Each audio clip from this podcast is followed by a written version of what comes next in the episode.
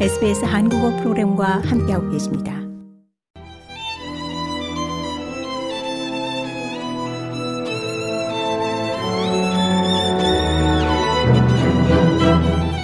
호주 클래식계의 스타 등용문인 에이비씨 방송의 젊은 연주자상 대상을 수상하며 호주 음악계의 차세대 주자로 주목받아온 한인 동포 바이올리니스트 김지원 씨가 호주 한인 최초 또 동양인 최초 태즈매니안 심포니 오케스트라 부악장으로 선임됐습니다. 호주에서 음악인으로 성장하는데 어떤 도전과 성공이 함께하는지 그 과정 얘기 나눠봅니다. 태즈매니안 심포니 오케스트라 부악장에 선임되신 거 축하드립니다. 김지원 씨 안녕하세요. 안녕하세요. 네, 시드니 방문길에 스튜디오에 나와주셨는데요. 먼저 청취자 여러분께 인사 주시겠어요? 예, 바이올리니스트 김지원입니다. 어, 멜버른과 시드니에서 석사 과정하며 십 년 이상, 어, 이십 년이 다 되어가네요. 이십 년간 호주에서 살아왔고요. 네, 이렇게 제 경험을 토대로 나누고 싶은 말씀이 있었는데 이런 기회가 주어져서 감사를 드립니다. 네, 많은 호주 동포들이 김지원 바이올리니스트를 자랑스럽게 기억합니다. 호주 클래식의 등용문인 그 에이비씨 Young Performers Award 대상 수상이 아마 이천구 년이었죠. 네. 네, 수상 이후에는 시드니 심포니 협연으로 오페라하우스 솔로 데뷔 무대를 갖기도 하셨고요. 네, 네. 시드니콘에서 석사한 동안 그 대상을 타게 됐는데요. 제가 한국인으로선 세 번째 입상자인데요. 그 전에 수지 파카, 수연, 강수연 씨가 대상을 받은 일이 네네. 있죠. 저희 한국어 프로그램에서도 인터뷰했었습니다. 아, 네. 그렇군요. 네. 네. 네. 그래서 이 상을 수상한 이후 어, 호주 전역 오케스트라와 협연 기회를 어, 많이 누렸는데요.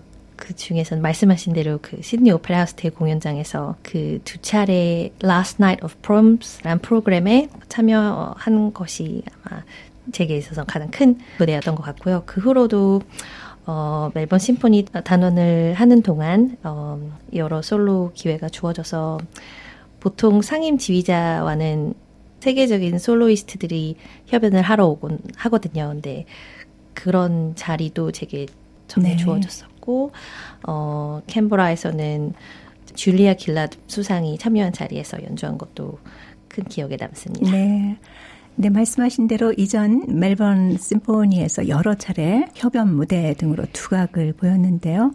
태즈매니안 심포니로 음악 활동의 거점을 옮긴 데는 어떤 것이 계기가 됐나요? 네, 많은 분들이 사실 물어보는 질문입니다. 네. 어, 멜번 심포니에 오 년간 일하면서 떠나기로 결정한 이유는 음, 일과 삶의 밸런스를 찾기가 점점 힘들어진다고 느, 느꼈습니다. 그리고 어, 어딘가 새로운 곳을 가서 도전해보고 싶기도 했고요. 네. 어, 멜번 심포니에서 제 그 비올라 하는 남편을 만났고요. 네, 같이 도전, 다른 곳에 가서 도전을 하고 싶은 마음을 같이 했던 것 같습니다. 어, 평단원으로서 솔로 활동을 하는 것은 사실 드문 일이고, 음, 사람들에게 받아들여지기 힘든 그런, 그런 상황이기 때문에 그 곳을 떠나서 평단원이 아닌 곳을 찾으라는 사실 조언을 받은 적이 있거든요. 그래서 그 조언을 따라 아델레이드도 갔었고 또 펄스도 가서 어, 그 제 꿈을 찾아 헤맸다고 해야 되나요? 음. 어, 그렇게 하다가 어, 타즈메니아의 음, 저희 남편 비올라 수석 자리와 부악장 자리가 나, 나왔다는 소식을 작년에 네, 받고 이렇게 도전하게 되어서 예 이렇게 옮기 거기까지 옮기게 되었네요. 네, 타스마니아에 가보시니까 어떠신가요? 마음에 드시나요? 그 어, 네, 그 일과 삶의 밸런스가 이렇게 잘 맞을 수 있는 곳이 호바트이구나. 다른 도시에도 다 살아봤기에 저희가 시드니에서도 펠로우로 시드니 심포니만 일 년을 일했는데요. 일의 양이 타스메니아와 비교했을 때 두세 배는 아, 되는 그렇죠. 것처럼 멜번도 그럴 테고요. 멜번도 네. 그렇고요. 다른 도시도 어, 이, 멜번과 시드니만큼은 아니지만 일의 양이 굉장히 많았습니다. 음. 물론 일은 하는 것이 즐겁지만 어, 세 차례, 네 차례 일주일에 연주할 경우 음, 정신과 마음의 힘이 딸린다고 해야 되나요? 음. 예, 근데 타스메니아는 일이 적어서 좋다고 말씀드리면 좀 그렇지만 그, 네, 온 힘을 다해서 한 번의 연주를 지침이 없, 없는 상태에서 할 수 있어서 예, 참 좋은 것 같습니다. 네, 몸과 마음이 쉼으로써 더 좋은 연주를 할 수 있는 거군요. 네. 네. 남편분을 남편 비올라 하신다고 그러셨어요? 네. 네. 멜번 심포니 때 만났고, 네. 어, 네, 눈 마주치기 좋은 위치죠. 예, 서로 마주보는 자리에 앉아있어요. 네. 음악인 부부의 삶은 어떨까 궁금해요? 어, 남편이 같은 악기를 하진 않지만 비슷한 악기. 그렇죠. 비올라를 비올라 할 때는. 현악기니까 같은. 예. 네. 사실 저도 비올라를 할 수 있고 남편도 바이올린을 할 수 있고, 있고. 네, 네. 그래서 가끔은 장난삼아 바꿔서 연주하기도 아, 합니다. 네. 어, 같은 음악인으로서 이해할 수 있는 이해해주는 면도 많지만 어, 동의하지 않는 분도 참 많이 있거든요. 자라온 환경, 교육 과정이 굉장히 다르기 때문에 네, 굉장히 다른 생각을 음, 가지고 있습니다. 남편분은 호주 분이세요? 예. 호주 태생. 네. 네. 그래서 배울 점, 오히려 배울 점, 서로에게서 배울 점도 많고, 음, 서로에게 도전도 되고, 다르기에, 네, 사실 저는, 어, 내가 더 열심히 살아왔고, 열심히 공부했고, 어, 연습도 훨씬 많이 했기에, 이렇게 예전에는 우월감 같은 것을 가지고 남편을 가르치려고 했는데요. 사실 이번 타즈메니아 이렇게 오디션과 트라이얼을 통과하는 데에 많은 도움을 받았습니다. 남편으로서. 네. 나, 남편으로부터. 그, 저는 솔로로, 솔로이스트가 되기 위해 항상 이렇게 교육 과정을 거쳤고요. 남편은. 네, 그렇게 훈련된 분이시고. 훈련된 네. 남편은 이렇게 오케스트라를 네. 들어가기 위한 훈련이 음, 훨씬 저보다 잘 될 수 있기 때문에. 네. 네. 부부이기 앞서 그 음악적 동료로서 교감이 된다는 건 정말 뭐 누구나 가질 수 없는, 일반인들은 가질 수 없는 특별한 행운이 아닐까 싶은데요. 스라의 자녀들은 있으세요? 딸이 있을 것 같아요. 예쁜 딸을, 딸이. 예쁜 딸이 있었으면 좋았겠는데요. 아들 둘이 있습니다. 아, 아, 네. 아쉽게도. 아쉽게. 어, 그러면 자연스레 지금 음악적인 환경이 주어지고 있잖아요. 엄마, 아빠가 늘 연주를 하시는 분이니까. 예. 어떻게 아이들이 그런 뭔가 음악적인 호기심, 재능 같은 게 보이나요? 또 만약에 그렇다면 또 키워줄 생각이세요? 어, 아이들이 호기심은 분명히 보이고 있고요. 음. 재능이 있는 것 같지만 어, 저희 아이들이 꼭 음악인이 되어야 한다고 생각하진 않아서 이렇게 네. 그냥 open doors. 네, 또 음악을 정말 하길 원한다면 물론 올바른 지지는 해줄 수 있을 것 같으나 이렇게 꼭 꼭 돼야 된다라는 생각은 아직 없습니다. 네. 네. 자, 새로운 곳에서 음악 인생의 새로운 챕터를 여는 기대감이 아주 크실 텐데요. 이 부학장이라는 타이틀에는 또 여러 책임이 따를 것 같아요. 보통 이제 오케스트라의 악장을 컨서트 마스터라고 부르죠. 네. 부학장은 어떤 역할을 하나요? 부학장 일단 타이틀은 Associate Concert Master라고 하고요. 네. 어, 사실 일 인 이 역을 맡아야 되는 그 역할이 부학장인 것 같습니다. 왜냐하면 어, 악장 악장이 자리를 비울 경우 그 악장 자리로 바로 스텝업 해야 되기 때문에 그렇죠. 항상 악장만큼 준비를 해야 하고 음. 그렇지 않을 경우에는 악장 옆에서 앉은 사람으로서 음, 그분이 하는 것을 제가 reflect 해서 같이 연주를 해야 되거든요. 음. 그래, 그럼으로써 사람들이 어, 한 메시지, 저희 둘을 통해서 한 메시지를 받고 그래서 같이 호흡을 맞추는 데 큰 역할을 하는 것으로 알고 있습니다. 네, 어, 아주 중요한 말씀을 해주셨네요. 네. 그리고 악장과 평단원 브릿지를 해주는 역, 역할이 아주 중요한데요. 저는 평단원이었던 경험이 있고 또 지금 현재로서 부악장이지만 악장인 역할도 오래 하면서 평단원을 경험했기에 그들의 마음도 이해하고 그리고 악장으로서의 부담감 그리고 책임감의 무게도 알기에 이 중간 역할 하기에 제가 어, 알맞은 경험이 있는 것 같습니다. 네. 자, 오케스트라에 입단하려면 누구나 거쳐야 하는 과정이 있죠. 오디션. 정단원이 되려면 이 오디션 말고도 오디션을 통과했어도 또, 또 다른 관문이 있다고요? 예. 어, 트라이얼 또는 프로베이션이라는 과정을 거쳐야 하는데요. 보통 평단원은 육 개월, 아니, 수석이나 악장, 뭐 부악장 같은 경우 일 년의 기간이 주어집니다. 그래서 그 기간 동안 어, 이 사람의 성격을 보고 우리 오케스트라에 맞는지 팀워크는 어떻게 하며 또 문제가 생겼을 경우 이 사람이 어떻게 해결을 하는지 등을 어, 평가받는 것 같습니다. 아, 네. 그래서 트라이얼 기간 동안 모든 사람들이 나에게 집중하는 듯한 날 감시하는 듯한 느낌을 네, 네. 받곤 해서 네, 어, 네, 그 굉장히 스트레스 스트레스풀한 그런 기간이라고 할 수 있습니다. 음.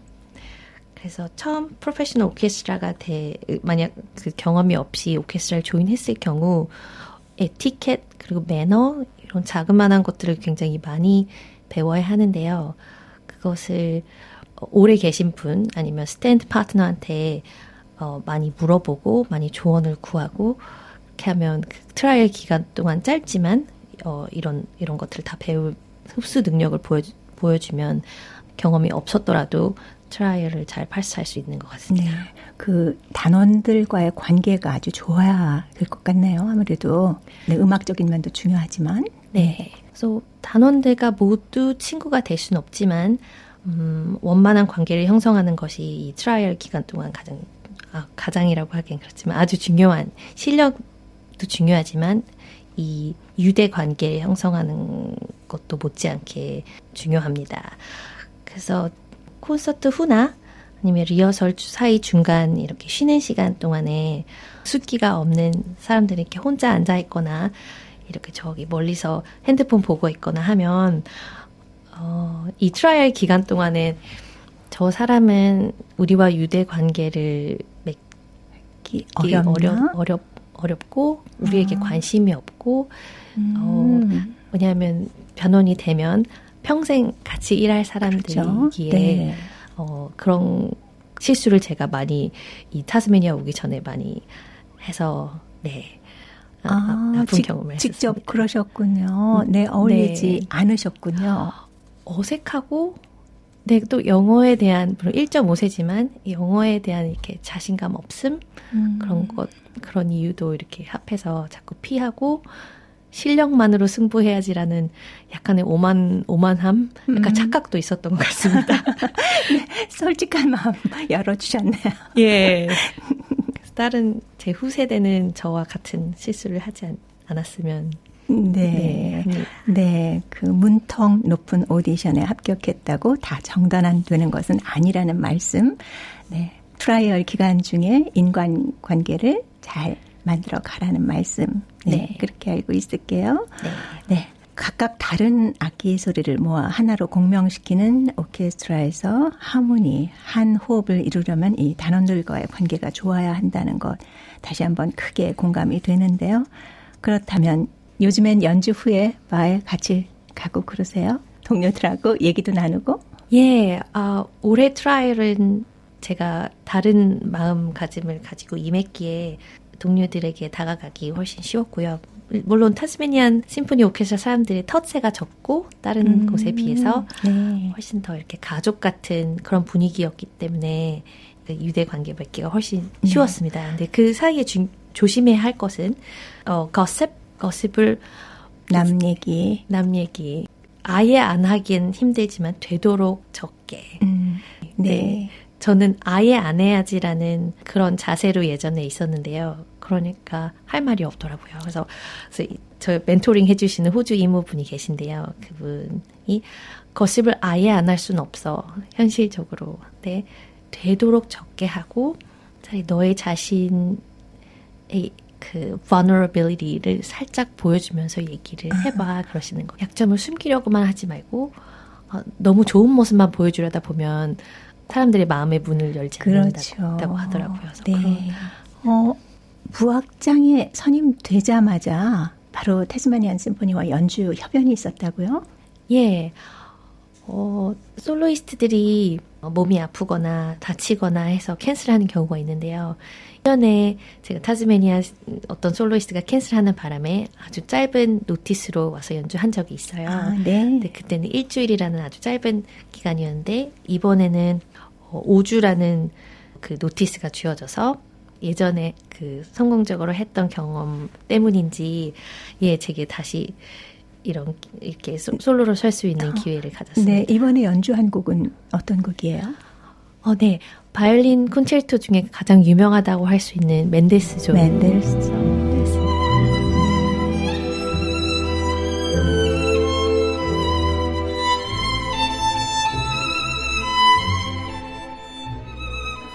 김지원 바이올리니스트의 성장 과정 아주 특별하다고 봅니다. 열여섯 살에 비엔나로 유학해 최연소 나이로 빈 국립음대에 입학했고요. 또 빈에서 브람스 콘쿨 일 위를 하셨네요. 네. 네. 그런데 호주로 오게 된 어떤 계기가 있으셨어요? 네, 좀 복잡합니다. 제 삶이.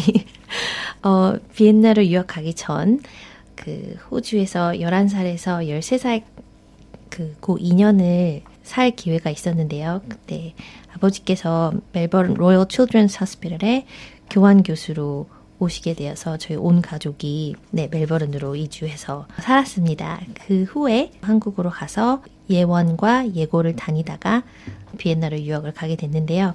다시 호주로 오게 된 이유는 그 비엔나에서 교육 과정이 끝난 후 음, 음악 연주로서 활동하기에는 호주가 더 낫다는 생각도 있었고요. 그때 네. 마침 미국 그 인디애나폴리스 교수님이 리타를 하시고 멜버른에 오신다.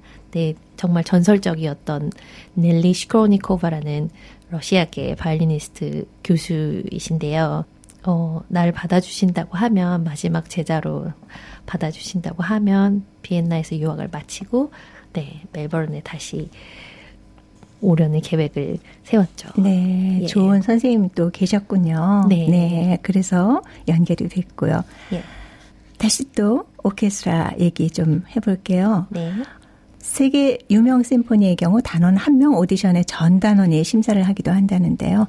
호주 오디션은 어떤 방식으로 진행되고 또 어떤 점을 유념하고 준비해야 하는지 끝으로 팁을 네. 주시면 좋을 것 같아요. 네, 호주 오케스트라는 악장 오디션 외에는 어, 열다섯 명에서 서른 명의 패널이 있고요. 오케스트라 하나마다 그 오디션 커튼을 일, 이, 삼 차까지 다 하는 오케스트라가 있고요. 멜버른과 퍼스 같은 경우에는 그랬습니다. 아, 그러니까 커튼으로 가리고 블라인드 네. 오디션을 한다는 얘기죠? 예. 네네. 시드니와 아델레이드 그리고 호바트, 타즈메니아 같은 경우는 일 차만 커튼을 하고 이 차는 이제 커튼을 걷고 사람들의 그 경력, 이름 그런 것을 다 드러내죠. 음, 예. 그럼 우리 김지원 바이올리니스트는 다 오픈된 상태에서 다 인정을 받은 거예요? 제가 오디션 할 당시엔 어, 외국에 있었거든요. 그래서 그, 그 인퍼슨 오디션을 하지 못할 경우 리코딩을 해서 음. 보내기도 합니다. 네. 네, 그럴 경우 어, 두 오디션을 비교했을 때, 그러니까 직접 가서 하는 오디션과 아니면 리코딩을 해서 보낸 오디션을 비교했을 때, 물론 리코딩을 했을 때 떨리는 상태에서 리코딩을 한 게 아니기 때문에 자기의 최선을 보여줄 수 있는 옵션이라고 생각해요. 하지만 그 오디션 패널의 입장에서는 그 라이브 오디션을 더, 더 밸류한다 그래야 되나요? 네. 직접 와서 그리고 떨린 상태에서 그렇죠. 저 사람이 어떻게 시, 얼만큼 실력을 발휘하는지 음. 그런 거를 이렇게 생각하고 할 수 있다면 인퍼슨 오디션으로 하는 것을 추천을 합니다. 네. 어, 오디션 준비 과정은 어, 정신적으로나 육체적으로나 이게 힘들고 지치기 마련인데 어, 자신감을 잃지 않고 한 번, 두 번 실패를 했다 해서 포기하지 않았으면 좋겠습니다. 자, 끊임없이 도전하고 이제 꿈을 이룬 음악인으로서 앞으로 어떤 연주가로 기억에 남고 싶으세요? 음, 이제 마흔을 바라보는 저는 예전보다 음악을 더 깊이 사랑하고 계속해서 발전하고 그럼으로써 동료로부터 존경을 받는 음악가 그리고 후배와 동료들에게 본이 되는 바이올리니스트가 되고 싶습니다. 그리고 앞으로 오케스트라 사랑하는 오케스트라에 들어오길 원하는 한국 음악인 후배들이 줄 이어지기를 저는 바라고 있습니다. 네. 일과 삶의 밸런스 워라벨을 찾아 택하신 이 타스마니아 호바트에서 악보소 음표처럼 이 삶의 균형 조화롭게 맞춰가시기 바라고요. 앞으로 멋진 행복 기대합니다. 김지원님 오늘 함께해 주셔서 고맙습니다. 감사합니다. 네. 지금까지 호주 한인 최초, 동양인 최초 태즈매니안 심포니 부학장에 선임된 바이올리니스트 김지원님 함께했습니다. 진행의 유하정이었습니다.